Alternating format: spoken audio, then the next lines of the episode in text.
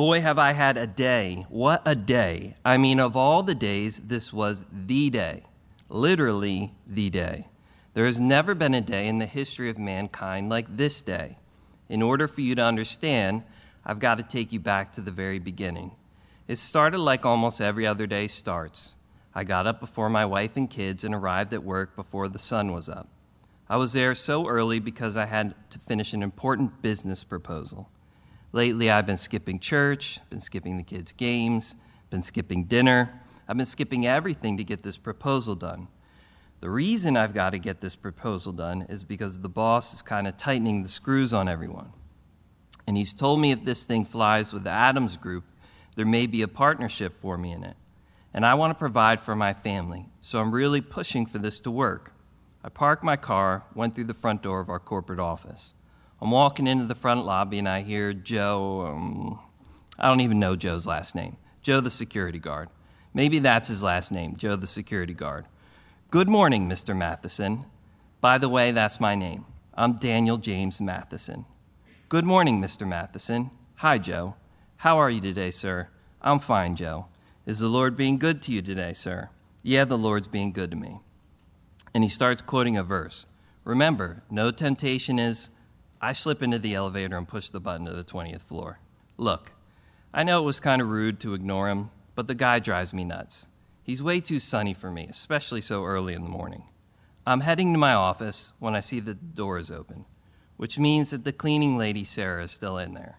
Now, I've told her a thousand times I want the office clean when I arrive because I got a lot of work to do, and it's awkward and annoying to wait for her, especially today with the proposal due. I've got to get to work, so I just enter the office and sit at my desk. I'm a Christian, so I don't want to verbally tell her I don't want her there. So I tried to do it non verbally. Ever done this? I'm sitting at my desk, typing away, just working like she isn't there. I'm communicating with every fiber of my being that I don't want to talk to her right now, but of course, she wants to talk to me. Hey, Mr. Matheson. Hello. She actually comes closer and bends in to look at the pictures on my desk. Oh, your children, Mr. Matheson. They're so beautiful. And so is your wife. I can tell she wants to know my wife's name. But does she really need to know that now? I act like I didn't hear her completely, and I just mumble, oh, oh yeah, okay, okay, fine. She gets the hint after a while, and she goes to the door, and as she's leaving, she said this Mr. Matheson, you're a good man, a very good man. I pray for you and your wife and your children all the time, and I just want you to know that. Then she walks out. Now I feel guilty, right? She prays for my wife and kids, and I don't even have time to talk. But you know the proposal's got to get done. For the rest of the morning, I've got people coming in my office time after time after time after time, and they all got stuff to do with my proposal. Some of them have dropped the ball, others are just incompetent, and I'm forced to put more than one of them in their place. I don't enjoy doing that, but when you come up to a deadline, Someone has to do it. At about noon, I've just about got everything together. So, two hours before the proposal, I decide to get a bite to eat. I get in my car and I'm driving down the road. That's when it happened. It happened so suddenly. Just like that, Jesus came back. Jesus came back. Now, in my Bible studies earlier in my life, I'd always learned that one day Jesus was coming back and that one day made it sound like it was incessantly in the future. But all of a sudden, it was present. It was real. It happened on, ah, the date's not important, so don't really worry about it. But that day it happened. Let me try to tell you what happened next. I can't explain to you what walking into heaven was like, other than to use an analogy. It was like a ticker tape parade in New York you know, where everyone's smiling and excited and jumping up and down. It was like that, multiplied by millions of people and millions of emotions. My heart was beating like crazy because of the happiness and excitement in every face. It was contagious. The pure joy was like nothing I'd ever experienced.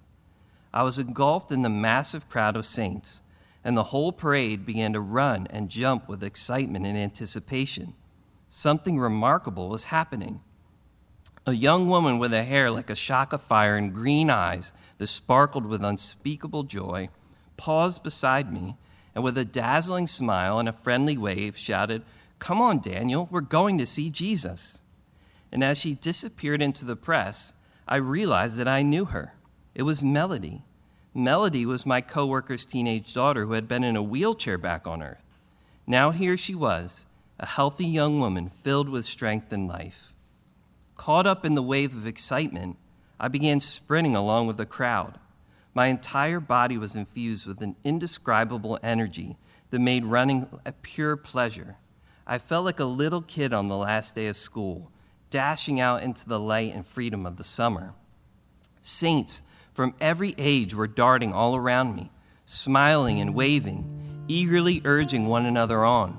The river of redeemed souls grew deeper and wider as we went, and soon I felt like I was small like a small fish in an ocean of life. And as we ran, a song of praise began to rise from the stream of saints. Somehow, I knew the words like they were written on my heart. It went something like this.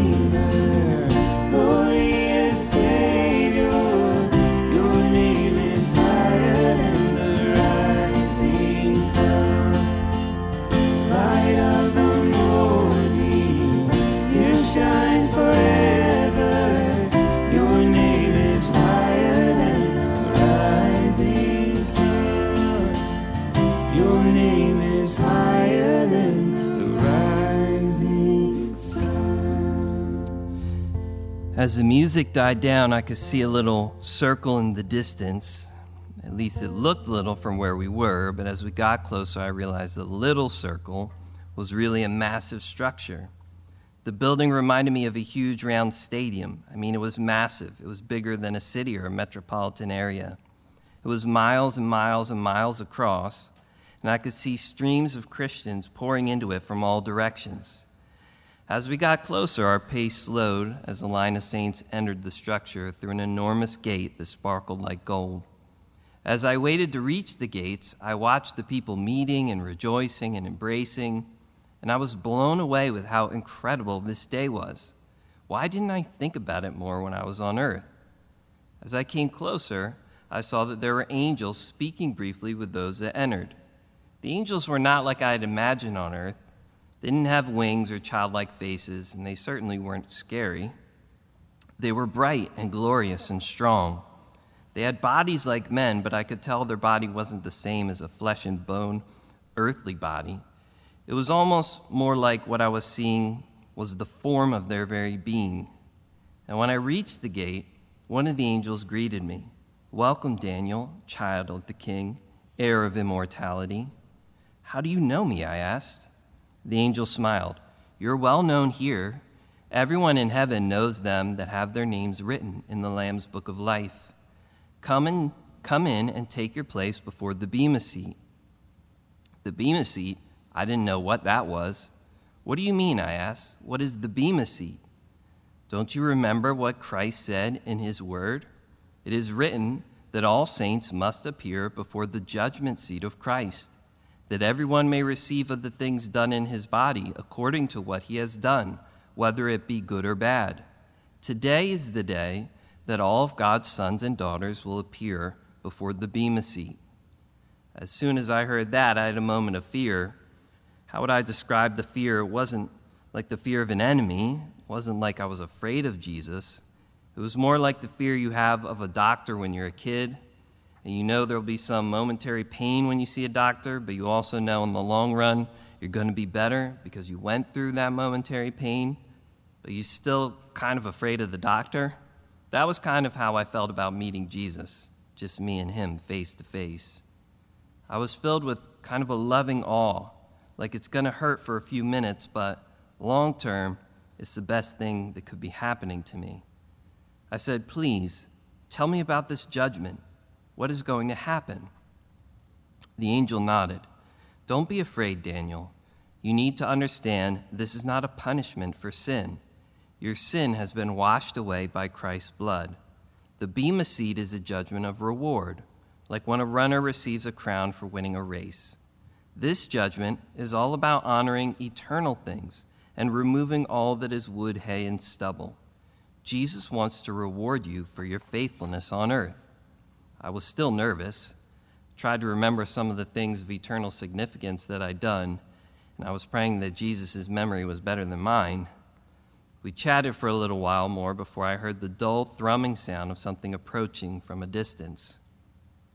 What is that? Christ is calling his family to the Bema seat.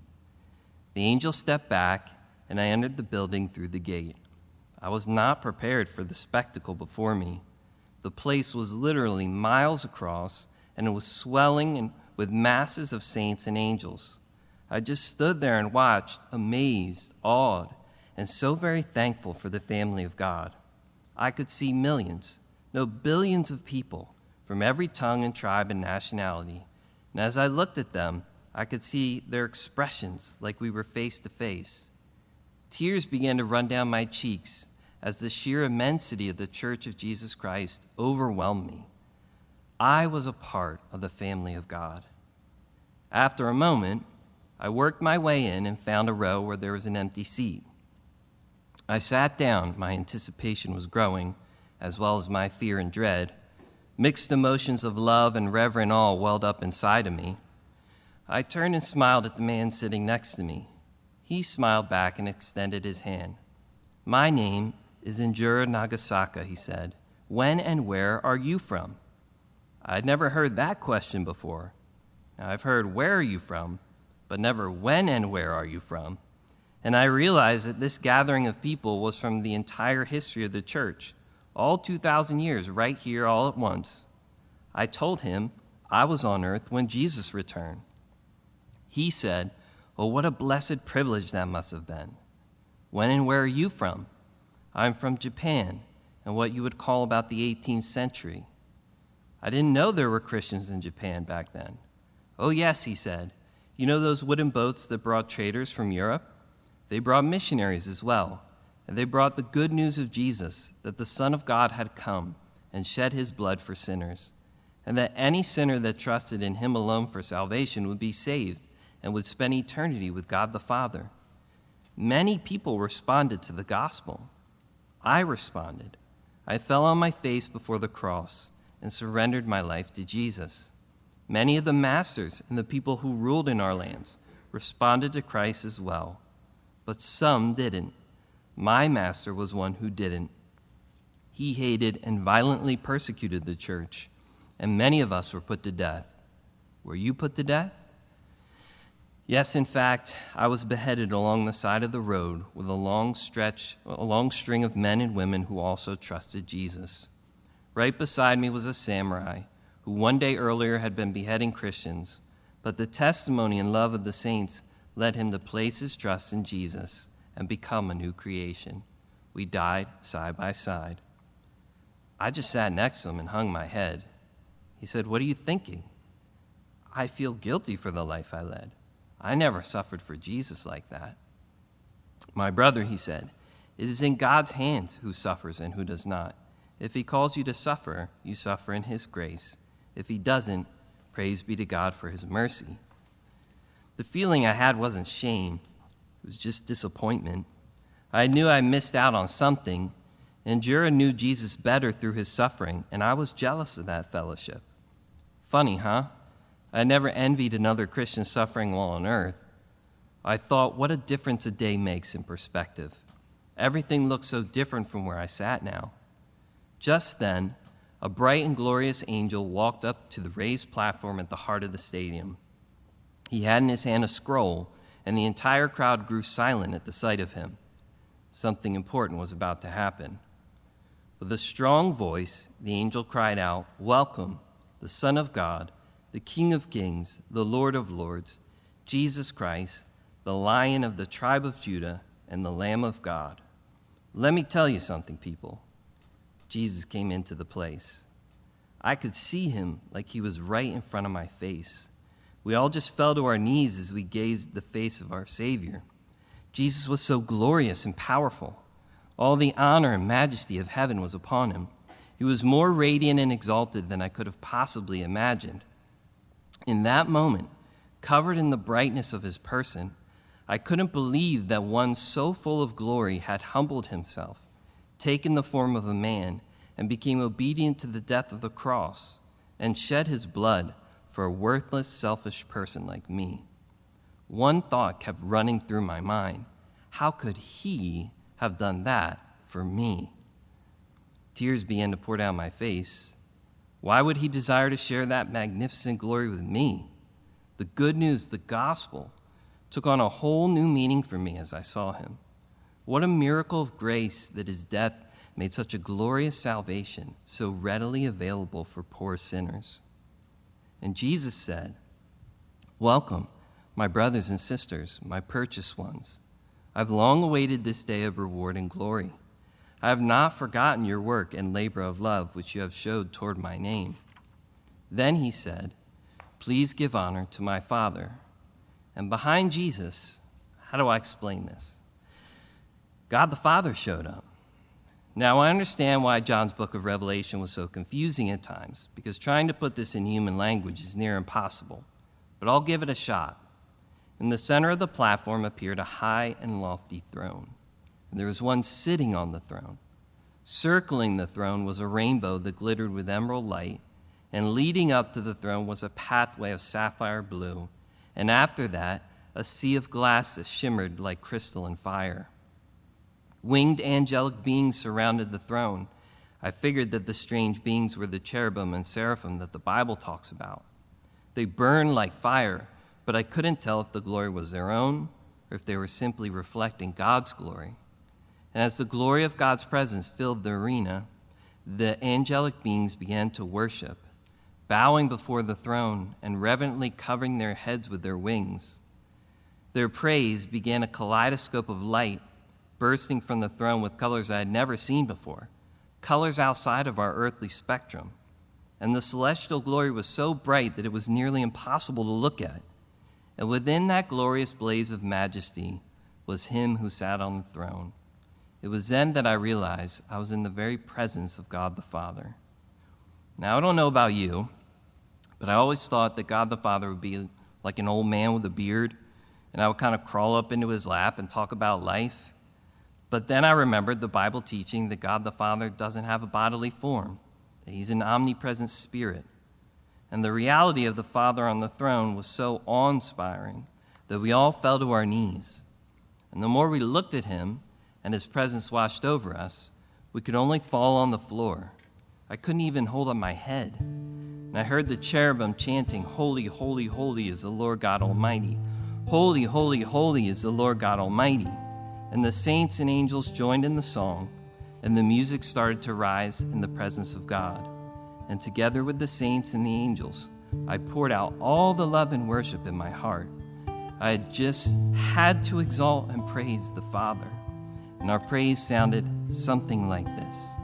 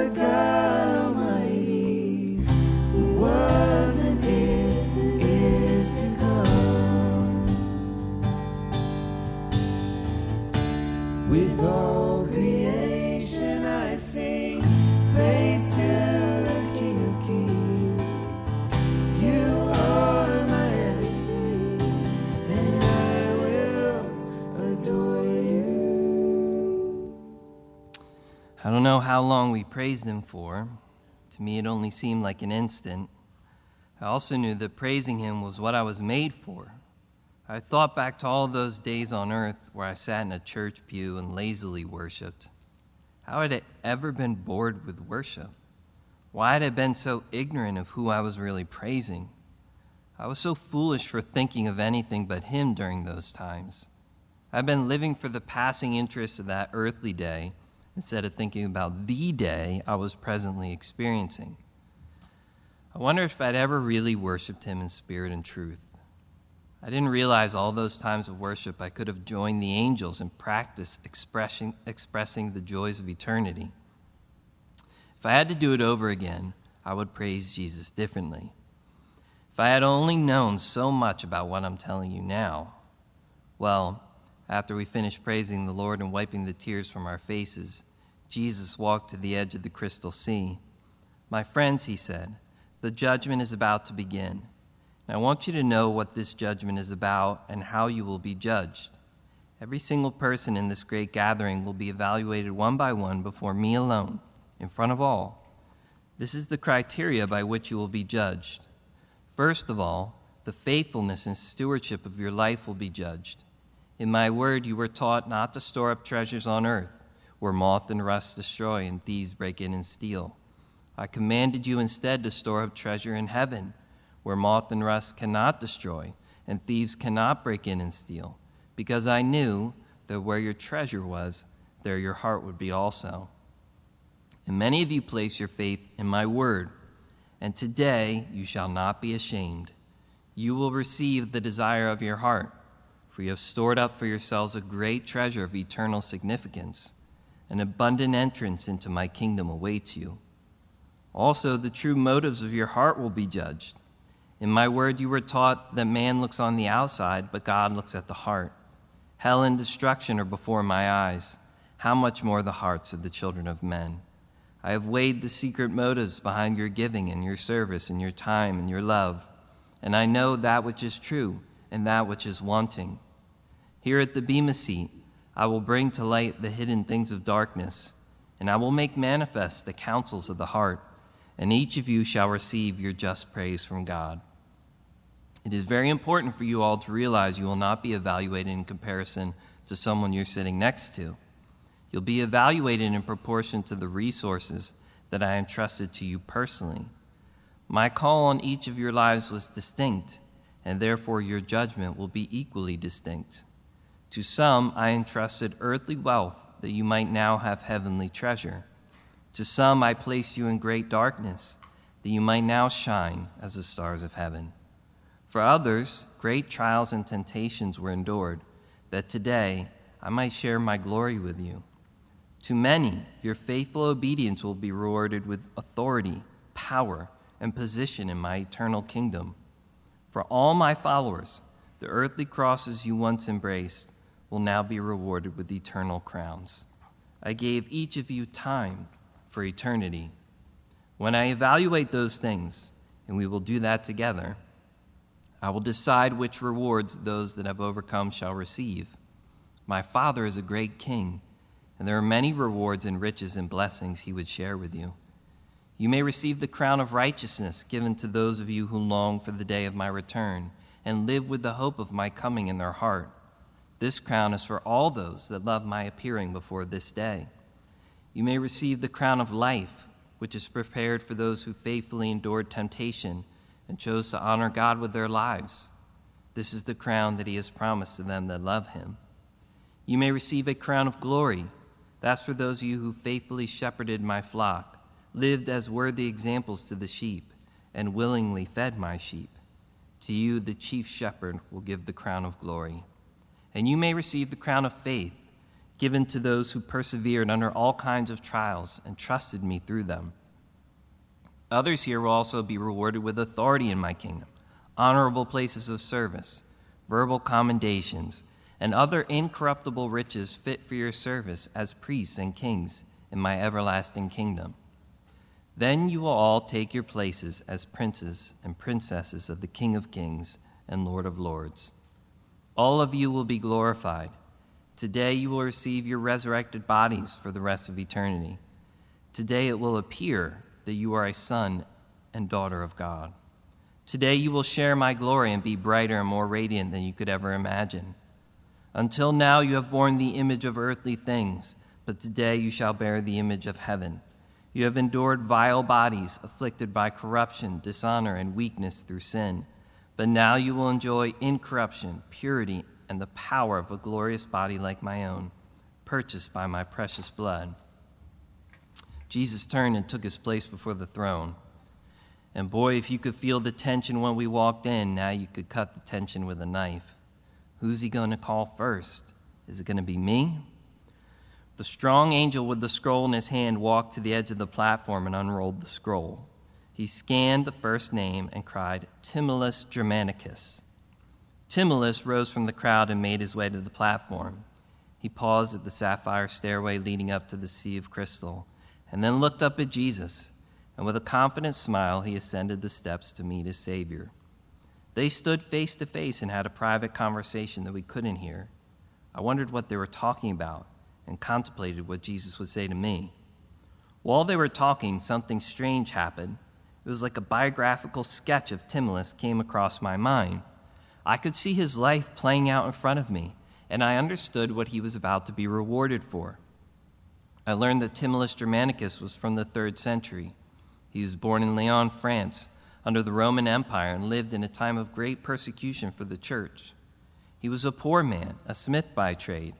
He was also a deacon in the church and cheerfully gave out of his very small resources to those that had greater need than he. He had been a bold witness of Christ and was persecuted for his faith and eventually tortured. Because he refused to stop speaking in the name of Jesus, Timolus was placed on a rack and bent backwards. He was scraped, which means his skin was removed from his body, and he was thrown to the lions. And as he was on his knees being devoured by the lions, he raised his hands and said, Jesus, I'm yours. Jesus rose from his throne and he put his hands on Timolus' shoulders, who had then fell to his knees. And Jesus lifted his hands and raised them up. Jesus placed a glimmering crown of faith on his head. This is my friend, Timolus Germanicus. In him I am well pleased. Well done, my good and faithful servant. And in that moment, Timolus was glorified. He was full of life and power and joy, and without a doubt, he was the most glorious being in the place next to Jesus himself. When he returned to his seat, marvelously radiant, like the North Star shimmering in a black sky, there was a buzz and a murmur of anticipation as we waited for the next person to stand before Jesus. Now, I can tell you that I saw a host of people judge, maybe millions, I don't know. Time seemed to fly by because every second was filled with awe and wonder and glory. I can't describe all that I saw, but in the process, I did notice some trends. I noticed that there was a great variety of glory and reward that was given out, as if the high King of heaven was emptying out the treasures of his kingdom upon his sons and daughters. Some re- received verbal commendations from Christ, like, Well done, my good and faithful servant, or In you I am well pleased.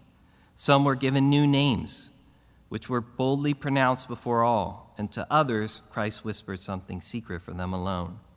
I realized that there were also different degrees of glorification. Some glorified saints were more brilliant and beautiful than others, like stars shining with different degrees of brilliance, or faceted gemstones of different cut and color. Everyone was glorified, sharing in part of Christ's heavenly glory, but each with their own unique and dazzling way. Everyone was absolutely beautiful, but some were more resplendent than others. There were also differences of reward which seemed to be tied to the specific trials and temptations that his servants faithfully endured while on earth.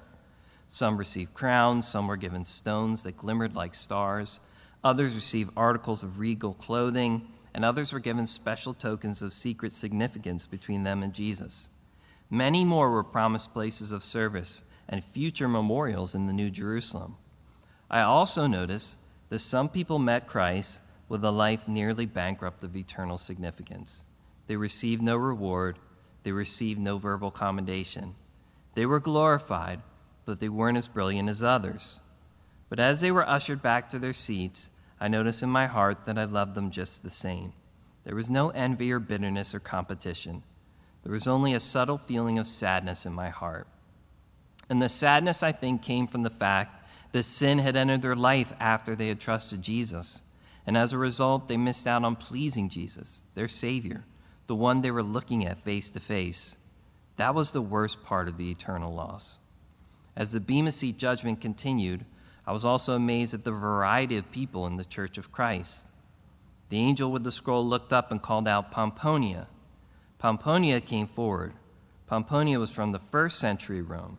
She was one of the first, if not the first, of the senatorial class that trusted in Jesus. In about 50 AD, she was a Christian before Paul ever got to Rome. Because of her faith, she was ostracized by her friends, her peers, and even her husband for a short time. But her quiet witness and steadfast love for her husband enabled her to lead him to a saving knowledge of Jesus.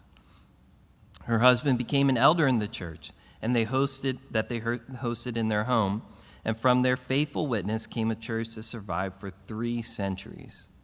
Pomponia was on her knees before Jesus, and he set a glittering crown on her head and lifted her to her feet and said, Well done, my good and faithful servant. And she was glorified in an instant. And as she returned to her seat, she was even more radiant than the angel she passed. Then the angel with the scroll looked up and called out, William Carey. If ever there was an unlikely hero in the Christian church, it was William Carey. He was an impoverished shoemaker from England. He didn't have two pennies to rub together, but he had a passion for the lost. About the 17th century, he went to Malta and started a mission there, and then spent the rest of his life reaching the lost in India. He was known as the father of modern day missions, and because he was used to plant a missions mindset in the church, millions of people were reached with the gospel. Jesus did a fascinating thing at this point. He put his hands on William and he said, If anybody here is a Christian because William influenced them with missions, please stand.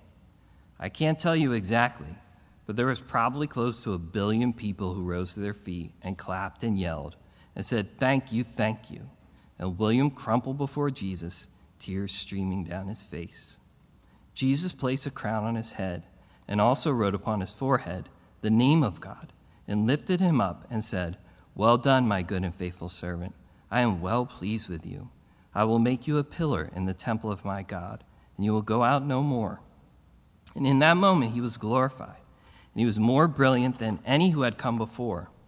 And as he returned to his place, everyone was clapping and cheering, and we glorified the new name of God that William had been marked with, because of the sheer joy of what Christ had done through his life.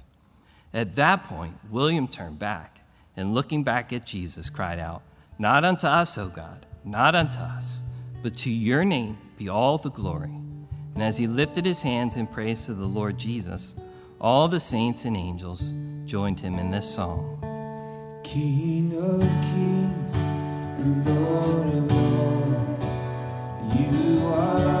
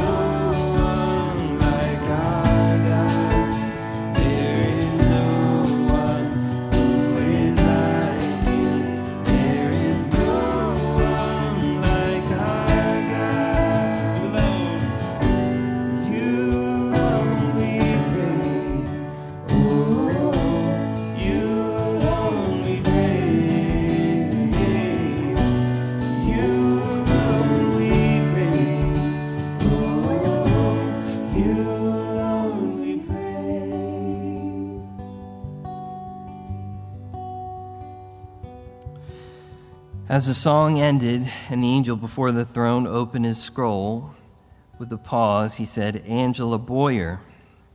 As soon as Angela's name was said, there was a fluttering among the angels. There was a real excitement and electricity among the hosts of heaven. Angela was obviously someone special, and before I could ask anyone why, her sketch came to my mind. Angela was a public school teacher in the 20th century in a Western country. She ministered faithfully behind the scenes in a local church, quietly serving and loving people of her fellowship and hometown. She was a young single woman who remained single by choice so she could care for her sickly mother and her invalid sister.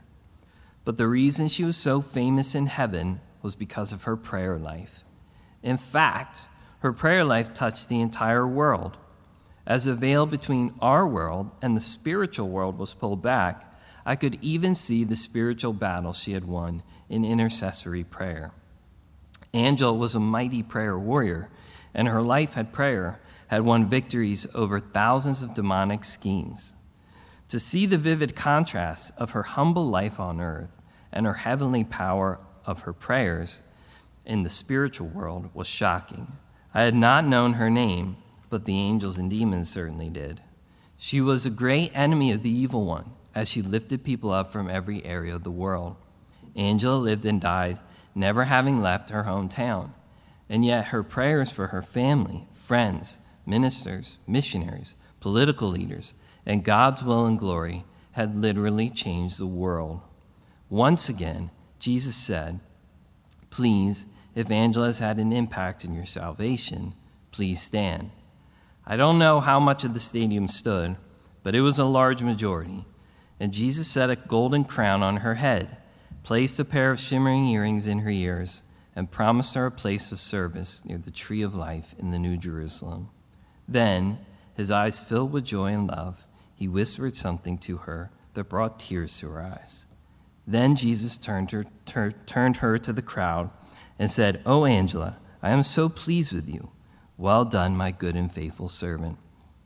And she was glorified in an instant, and her glory far surpassed anyone who had gone before her. It was ten times the brilliance. And as she flew back to her seat, I thought, Oh, that prayer thing. Why did I waste so much time doing things of so little worth? If only I had known. Next, the angel called Joseph Ray Robinson. Joseph was poor during the Depression, born during the Depression to a very poor family in the South. He was ostracized because of his race, but he never became bitter. He worked diligently to support his five children and raise them in godly instruction and truth. He shined shoes, delivered papers, drove limos, and in his old age he worked in office buildings as a security. Oh, wait, it was Joe the security guard, Joe from my office building. He was the guy I had ran by this morning because I didn't have time to talk or listen. Joe was the guy with the sunny disposition that always drove me crazy. I learned that Joe, because of his race, had never been given a formal education, but he taught himself to read.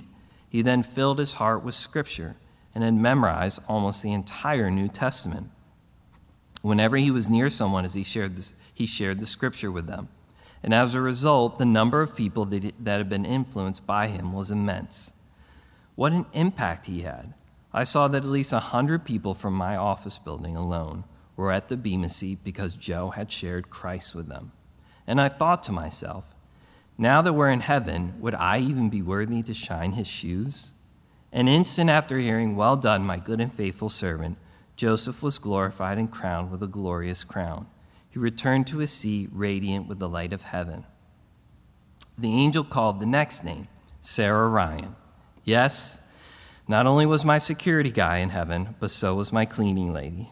As Sarah made her way to Jesus, I learned about who she really was.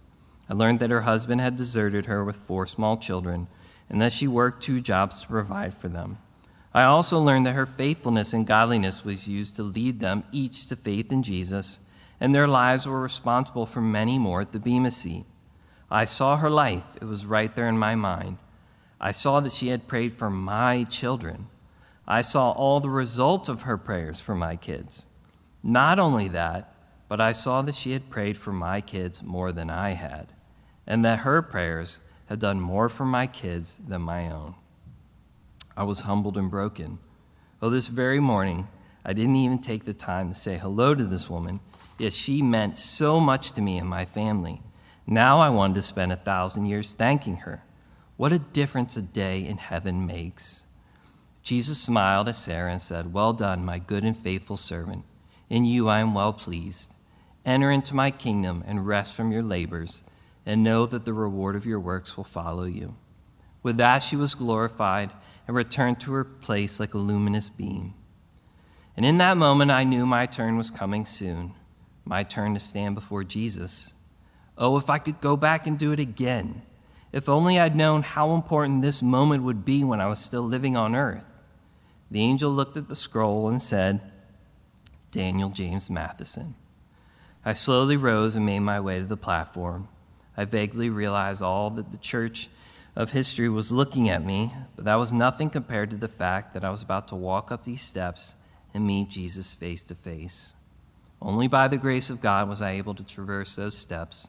I got to the top and I looked at the face of Jesus. Daniel, come closer. I drew near to my Savior, and then we had a conversation. Jesus said, Daniel, I want to explain this judgment to you. I want you to know exactly what we're doing here. First of all, Daniel, you need to understand the purpose of the Bema seat. You're not here to be punished for your sins. All of your sins have been cleansed with my blood, and your debt has been paid in full. I felt a flood of relief just knowing that Christ had dealt with all my sin. Being so close to him, I couldn't imagine ever being far again. This is about stewardship, Jesus said. I'm going to reward your faithfulness and stewardship of what I gave you. Daniel, I gave you 63 years of life, 51 which were lived after your conversion. I also gave you tremendous financial and material resources. I gave you time. I gave you my word and my spirit, and particular spiritual gifts. And I will test your life actions in the light of eternal things. I trusted Jesus and said, Okay. The life you lived is built on a foundation, me. You trusted me as your Savior, and then everything you did after you trusted me is like building a house. To build that house, you use different types of materials. You can use cheap materials or you can use valuable materials. If you use cheap materials, then it's a cheap house. If you use valuable materials, then it's a valuable house. He said, Daniel, I want you to imagine your house is being tested by fire. All the things that are cheap will be immediately incinerated, and the ashes will blow away, never to be seen again. But those things that are valuable, the gold and silver and precious stones, will be purified. And it is with those things that you will be rewarded. Are you ready, Daniel? I'm ready, Jesus. Now, I've heard people say that my life flashed before my eyes. You've heard that phrase? Well, my life flashed before my eyes. When everyone else was up here, when I was watching their judgment, this whole thing seemed to last a minute and a half. Me, I think it lasted for 63 years. It was like we lived my entire life over again, but this time we did it together, and I saw my life from his perspective instead of mine. Even though Christ placed me in a loving Christian family with so much blessing and privilege, for the first 12 years of my life, the impression that struck my mind was sin. I mean, I just saw myself sinning time and time again. My attitudes were horrible, my self centeredness was horrific, and my pride was utterly shameful. All of my life had no eternal value, and I knew that it would never stand the test of Christ's holy gaze. Even though I wasn't involved in many blatantly wicked actions, I was just a horrible, selfish, prideful sinner. I wasn't sad to see those years burn in the fire of Christ's gaze. In fact, I was glad all the sin was going to disappear. I wanted it to be gone, and I blessed Jesus for cleansing me. But you know what was fascinating? Even though I could see the horrible nature of my sin, it was as though Jesus couldn't see it. He was accepting and loving and passionate toward me and that never changed throughout the entire judgment. I realized He doesn't see my sin, it's been covered by His blood. As every one of my sinful acts and worthless, worthless things were incinerated, I realized they were being blown away forever, and that I would never be able to remember them again. But the most joyful moment up until this time happened when I was 12 years old. And Jesus showed me that special day that I trusted Him and Him alone for salvation. I was just an immature boy coming to grips with my personal sin, and realizing I needed a Savior. And on that day, I looked to Jesus and said, Jesus, please save me. And He saved me. Looking at my new birth from Jesus' perspective was amazing. I saw my soul go from death to life. I saw the Spirit of God enter the darkness of my soul and fill it with light. It was truly a miracle. And when I looked at Jesus, I could see the joy beaming from his face, and his eyes were filled with tears. Daniel, I have loved you with an everlasting love.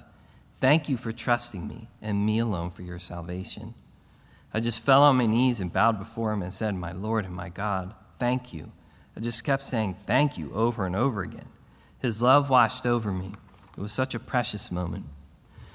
Now we can really get to work, Daniel. From this point on, you're saved, and through my Spirit, you possess the ability to accomplish things of eternal significance. And we went from that point on through the rest of my life. Now, I don't have 50 years with you, so I'm going to have to summarize a bit. Let me just give you a few observations. First was this As I looked over the course of my life, I realized that Jesus' opinion of me should have been the most important thing. My problem was that I was self conscious instead of being God conscious. I noticed this pattern starting when I was very young. The pattern I'm talking about was a strong desire to be accepted by people, and as a result, doing whatever I could to keep them from rejecting me. I cared so much about what they thought of me, but I cared so little about what Jesus thought of me. So, of course, their ways became more important to me than Jesus' ways. It started in my elementary years when Jesus reminded me of, my, of the little boy who was my best friend, Timmy. One day we were playing on the jungle gym, just clowning around and having fun, when some other older boys that were part of the in group came over and said, Hey, Daniel, do you want to come play baseball with us? They invited me. It felt so good to be invited into their crowd. Yeah, we'd love to come and play baseball. But they said, We've only got one more spot, and we want you. We don't want Timmy. Do you want to play? I looked at Timmy, and he looked at me, and he said, Go ahead, Daniel. I don't care. I said, Really? He said, Sure, go ahead. I really don't care.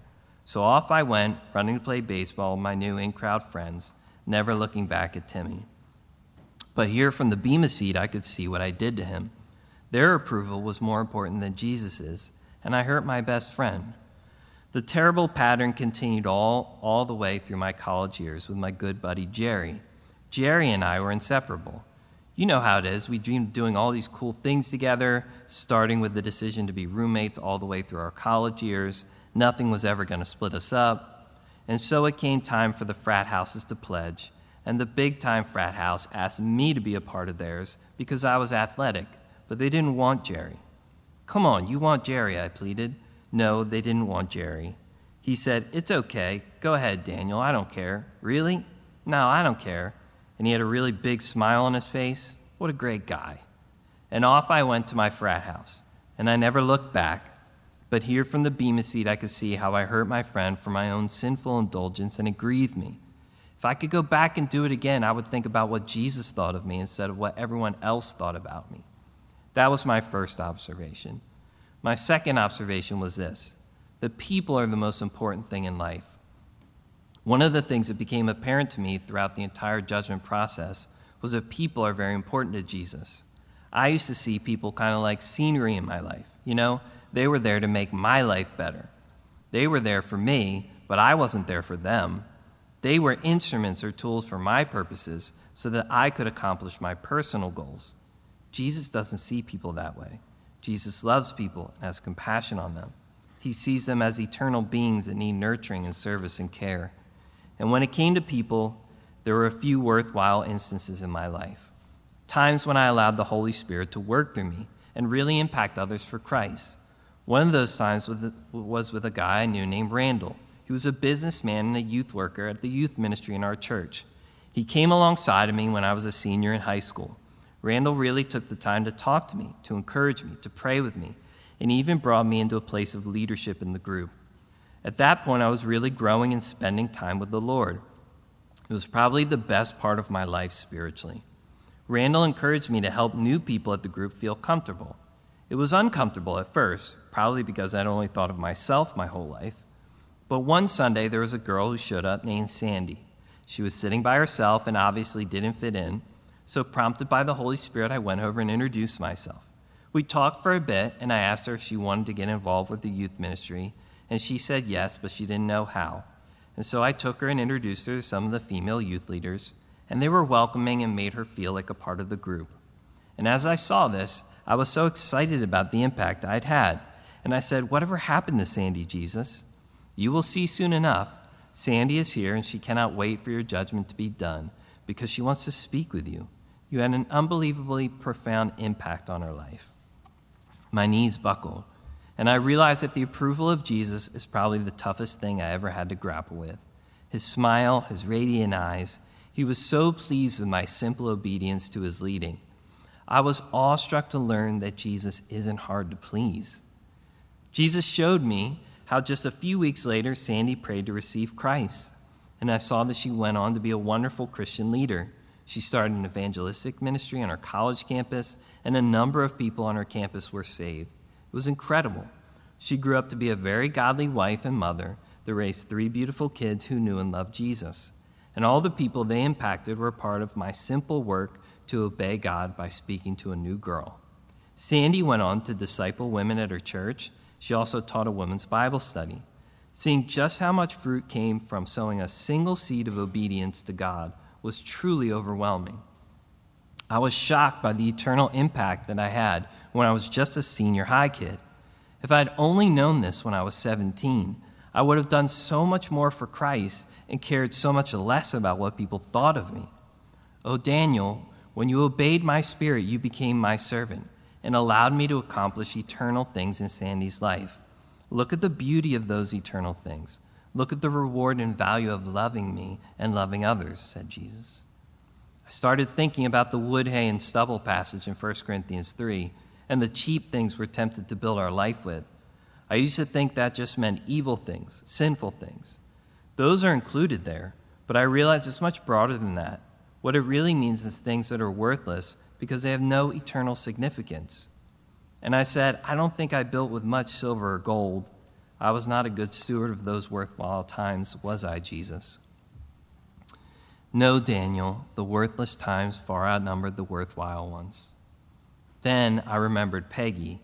When I got into that frat house, they started leading me in a direction that I really didn't want to go. I left high school on fire, but that didn't last long. I didn't want to sin, and I was constantly convicted by the Holy Spirit for my sin, but I was more afraid of repenting and having my frat house buddies reject me. So instead of standing up for Christ, I started drinking a lot and I became sexually active. I filled my college time with shallow and petty relationships with sorority girls. Then Peggy came into my life. She seemed so different. She wasn't a Christian, but she seemed so full of life and purity and innocence compared to everyone else I was hanging with. She wasn't sexually active, she wasn't drinking, she wasn't foul mouthed. Peggy was just sweet and nice. Unfortunately, I was wicked, and I didn't, it didn't take me long to lead her down the wrong path. I watched as the more I was a part of her life, the more desperate, irritable, and depressed she became. Things continued to spiral down until we eventually broke up as complete enemies. The entire situation was horrible to see from Jesus' point of view. I thought I was going to die right there standing in front of Jesus. Jesus, I'm responsible. It's my fault that she struggled so. What happened next? Peggy went through three marriages, all of which ended in divorce. She was abused by her first two husbands. I couldn't believe it. Oh, it's my fault. No, you are not fully responsible. Peggy was responsible for her own choices, and you are responsible for either edifying someone or being a stumbling block. But each person is responsible for their own works, whether good or bad. The real tragedy with Peggy is that you had an opportunity to lead her to me, and instead you drew her to yourself. Whatever happened to her, after her third marriage, her life was falling apart, and a godly friend shared the gospel with her. Peggy trusted in me, and Daniel, she's here today, and she wants to see you. I was a little worried about that. She does? Don't be afraid, Daniel. Love covers a multitude of sins, and no spot of bitterness or hate will stain my kingdom. Peggy wants to let you know that you're a brother, and in me, that you are forgiven. In that moment, I just wanted so badly to live life all over again. If I could only do it again, I would have loved Jesus with all my heart and loved others, even my enemies. I wanted to go back and live for eternal things, not for worldly wealth or prestige. All that, all that would matter is pleasing Jesus and living for him. My final observation was this things just look different from the Bema seat. I mean, perspective is everything. My perspective from the Bema seat was completely different from the way I had seen and thought about life. Let me give you one example. Now, shortly before Jesus' return, I made a switch in my working relationships. It all started with Ben Hogan. Ben Hogan was the premier guy in my industry.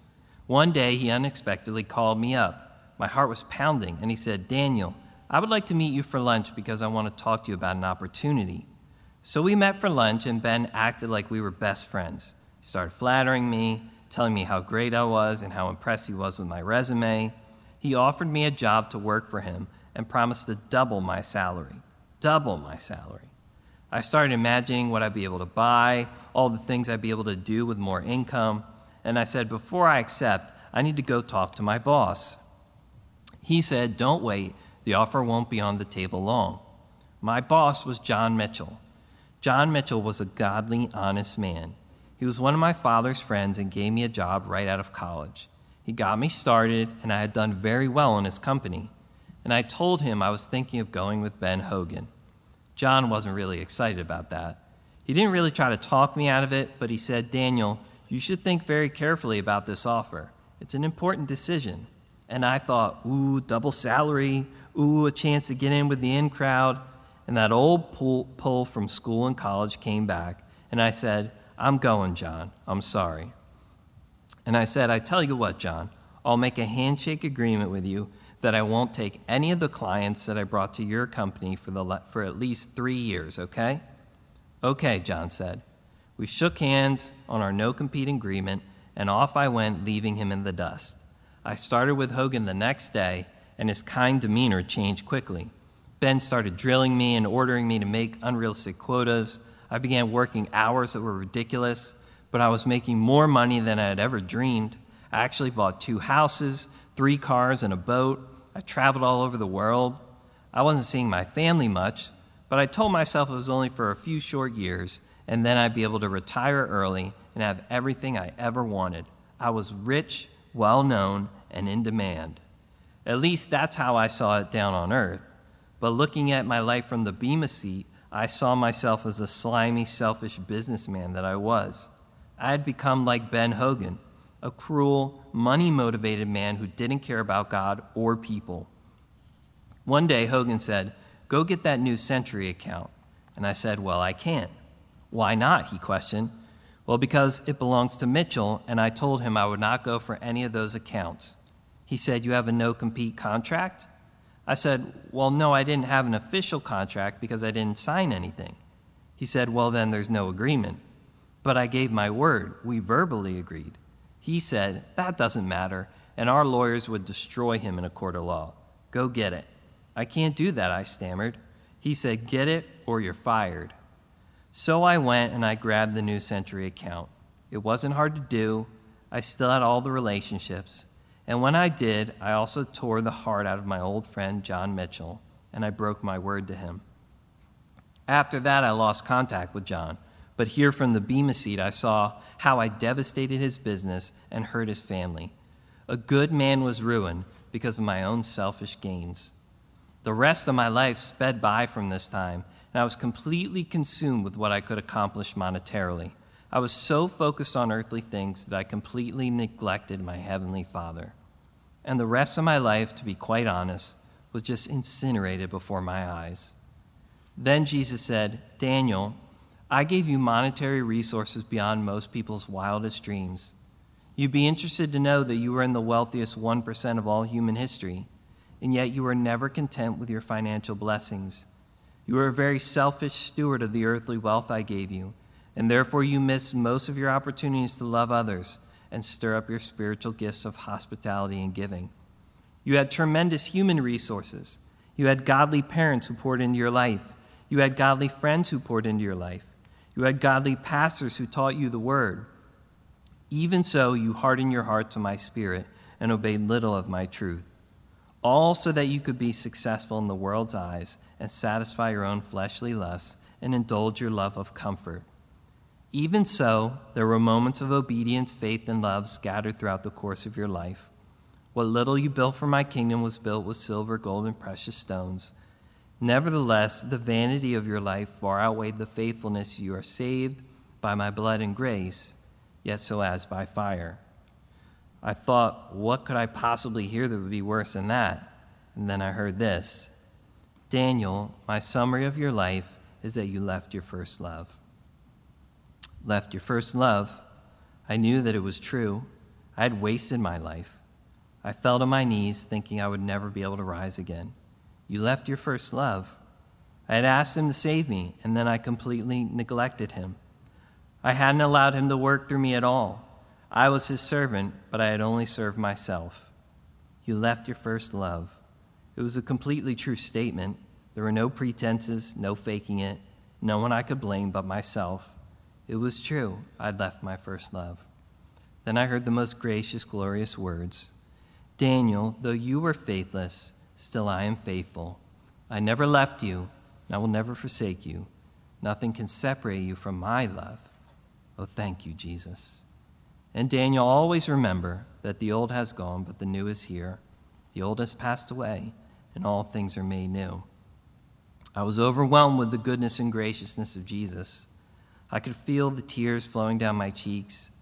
I had thought there were no tears in heaven, but then I remembered the passage in Revelation that said Jesus would wipe away tears, presupposing that there are tears to wipe away.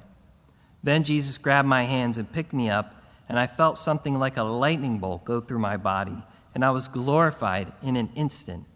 And in that moment, all the stuff that had been incinerated in my life, all my failure and sin was completely gone. My mortality was swallowed up with life, radiating glorious life. Jesus embraced me and then turned to the family of God and said, This is my beloved, Daniel James Matheson. Welcome him. The whole crowd went nuts, erupting in a roar of cheering and clapping. And as I returned to my place, I saw my wife and my kids in the crowd, beaming with joy and cheering like crazy. People all around were patting me on the back and hugging me and saying they were so happy for me. I was so overwhelmed with joy, and I finally felt whole. I thought, ah, this is what heaven's about. I get it now. I get it, God. Thank you, Jesus. Someone up near the platform went running up the stairs. They took off their crown that they received as a reward. I think it was a crown of faith. And ran up to the throne of Christ, cast and cast the glittering crown at his feet. I could tell it was an act of pure, joyous worship. And I saw others take their crowns, and they threw them down at the throne as well. And as they threw them down, they lay prostrate before Christ, and they worshiped him and praised him and magnified his name. And I was standing up on my seat just wishing I had a crown to throw down. Ah, to worship Jesus in that way. And as they threw down their crowns, all the saints started to sing. We all joined the song, drawn out of our seats by the Spirit of God and the beauty of his holiness. And as we gazed on the King of Kings and Lord of Lords, we sang this song from the very core of our beings. Who else commands?